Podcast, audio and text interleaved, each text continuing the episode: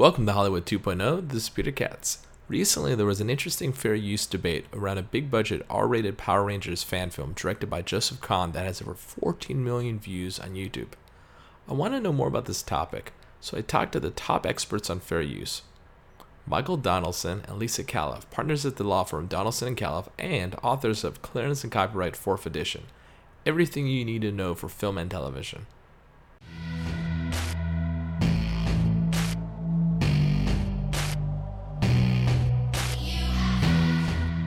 What are the biggest misconceptions indie filmmakers have about fair use?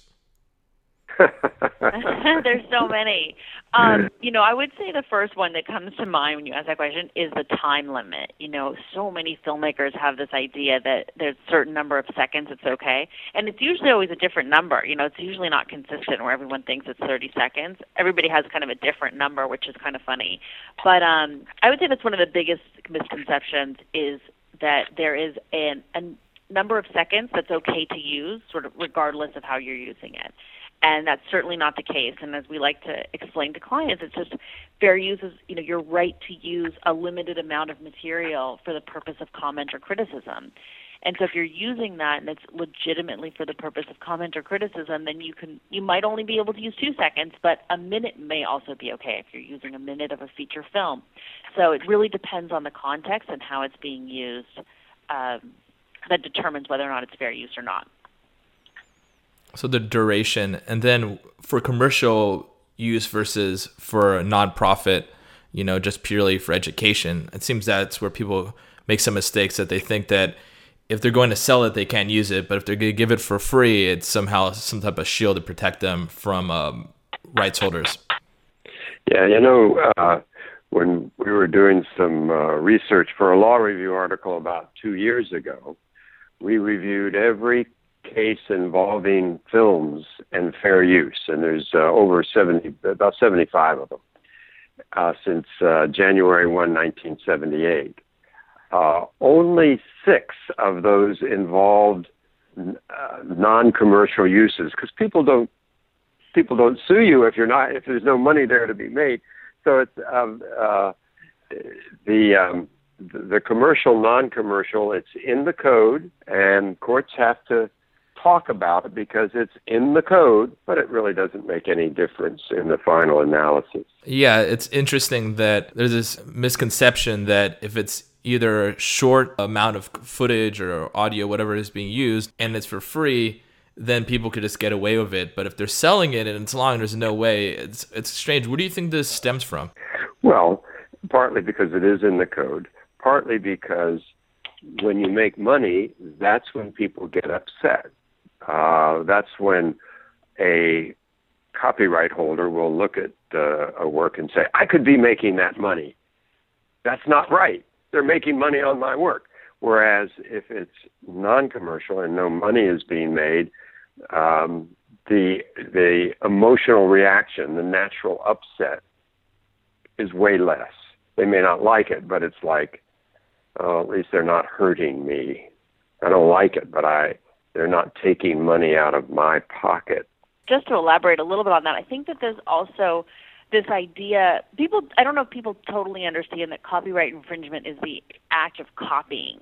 It doesn't matter whether you're selling it or using it for commercial gain. It's just that act of copying. And so I think some people think, "Oh, well, I copied it, but I'm not selling it, so that's okay." And I think it really comes from there. You know, people ask us all the time, well, we're just we're putting this music on our trailer, but we're not going to sell it. We're just going to put it online on our Kickstarter campaign, and so that's okay because we're not selling it. We're not using it in the movie yet.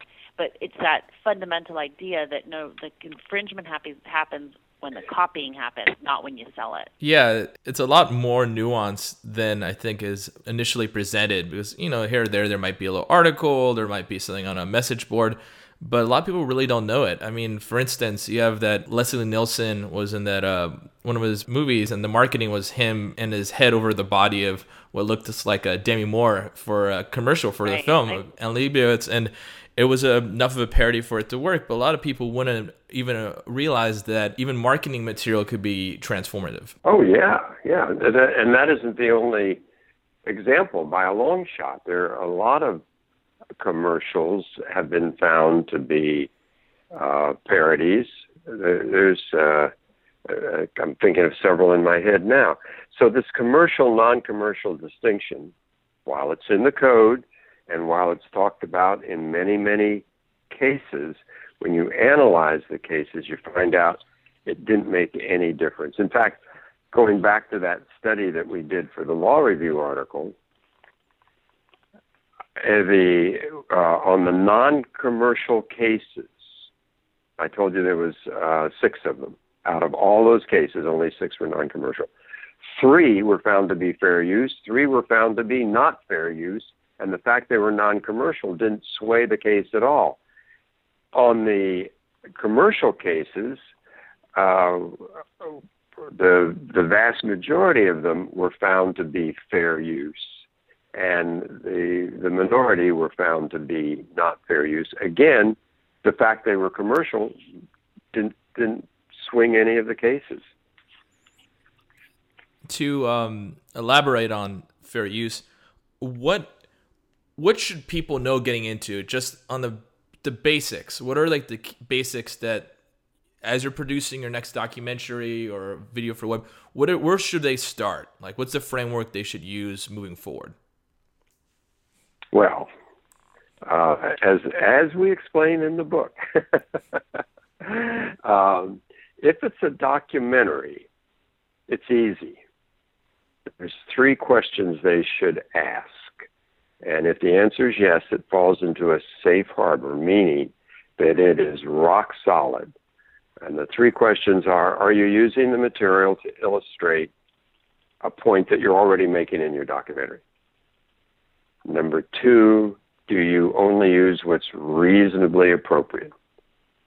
And number three, is that connection clear between the two? Uh, if if the connection isn't so clear, it may not be rock solid, but still will be fair use. But uh, if you can answer all three of those questions, which are different from the statutory issues, but it's a shortcut that works every single time, which is what the law review article is about and why I'm down here talking to the Texas State Bar Association.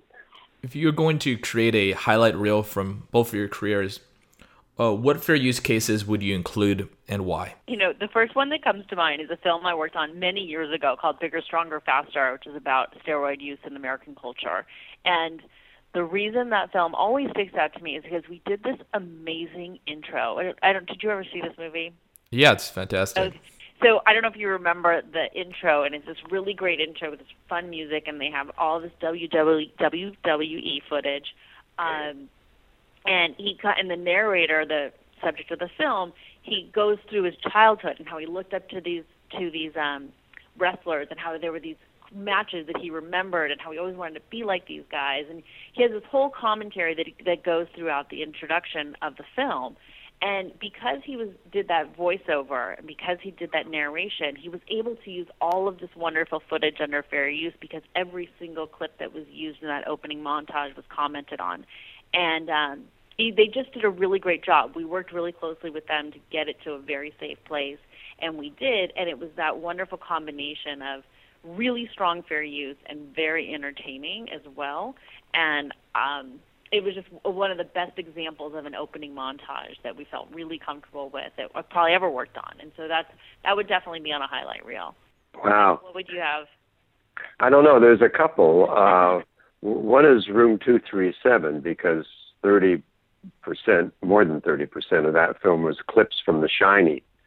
Uh, it, it was a deconstruction of The Shining to talk about what Kubrick uh, wanted. That was all fair use, and of course, uh, always um, asked about it all the time.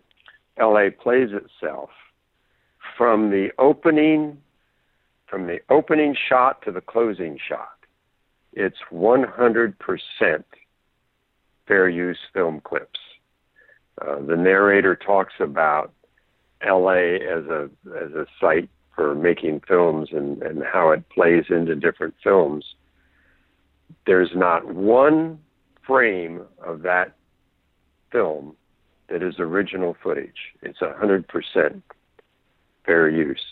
A lot of people are aware of that. And then, of course, um, I always like to point out things uh, uh, that that everybody thought couldn't be distributed, like uh, Escape from Tomorrow, which was a little low budget black and white horror film shot 100% surreptitiously at Disneyland and Disney World. And of course, there was all kinds of copyright material and trademarks and people in the background. My gosh, it was the longest opinion letter I ever wrote, but uh, every single every single uh, newspaper in the country that wrote about the film said, "Isn't it a shame it won't be seen?" the, the uh, Yoko Ono case, that uh, where the judge said we were right, but we had to work with a filmmaker to make it safe, and that's that's what we do, and that's what we love to do. Making, in fact, it's the first thing on our website. It says helping artists to tell their stories their way, and we just it's just natural for us. I know it's scary for a lot of lawyers. In fact, a lot of our work comes from other lawyers who just say, "Man, I don't want to touch this stuff, but I know someone who does."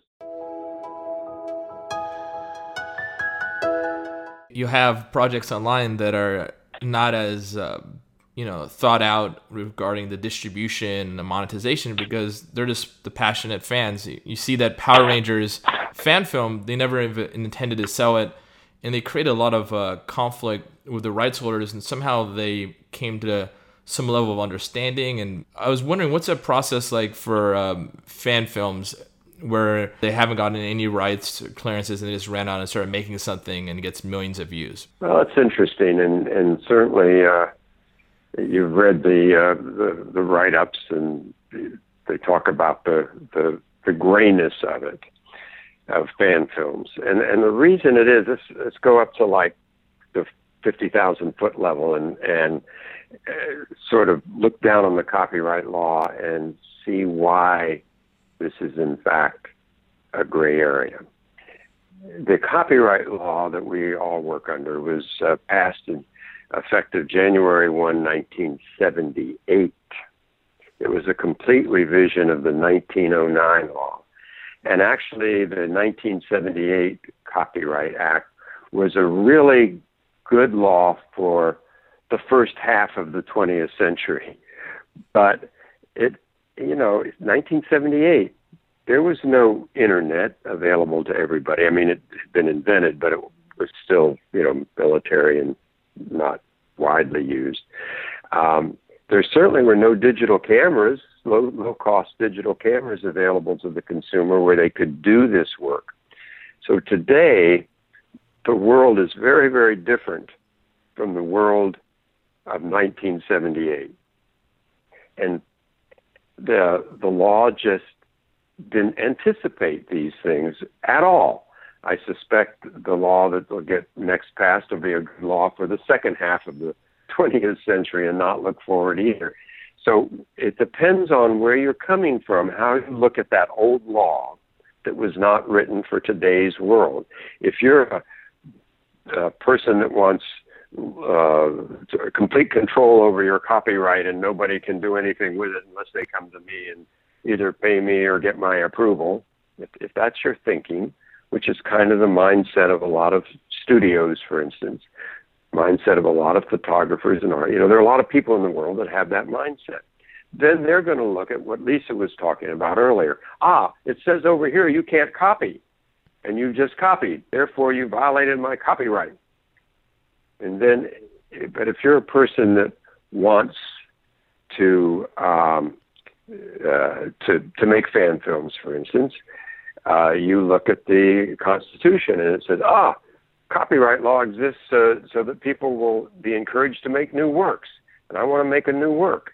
So it depends on where you look at the copyright law. Uh, you know where you're coming from is is where you're going to look.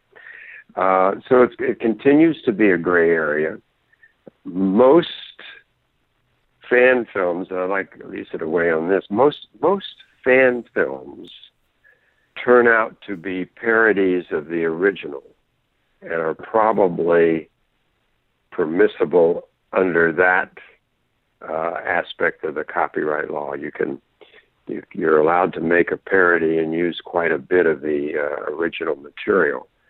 Um, in the fan film you're asking about, they they used um, they used quite a bit of it, but it's not the same story. It's not. It's a real commentary, and you find that over and over again in fan films.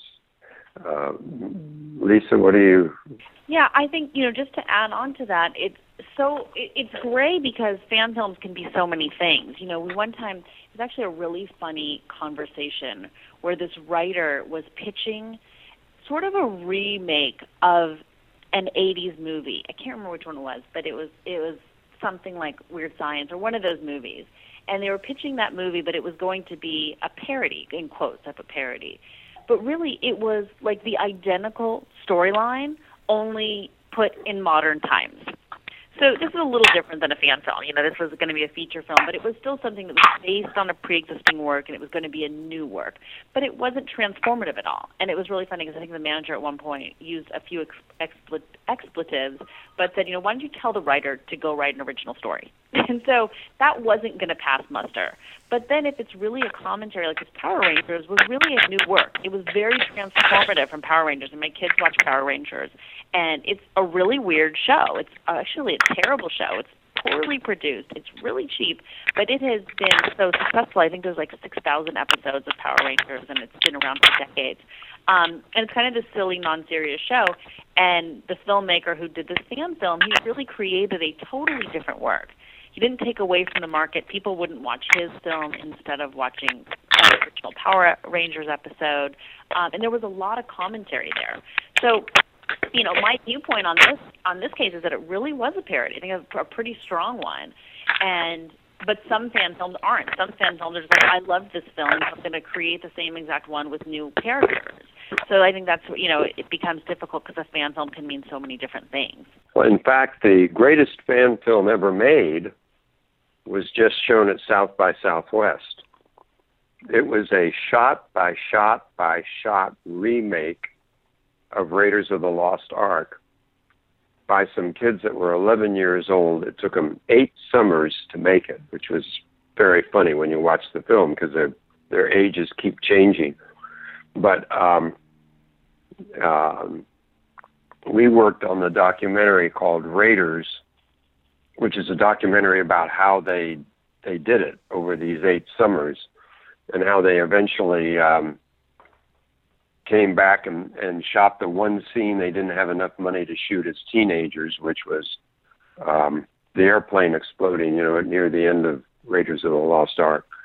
Um, so that's the greatest fan film ever, and that one was an, an exact remake, no comment at all. And um, Steven Spielberg loved it. Everybody loves it, but but part of that love comes because they're you know haven't had no intention of making money from it. So.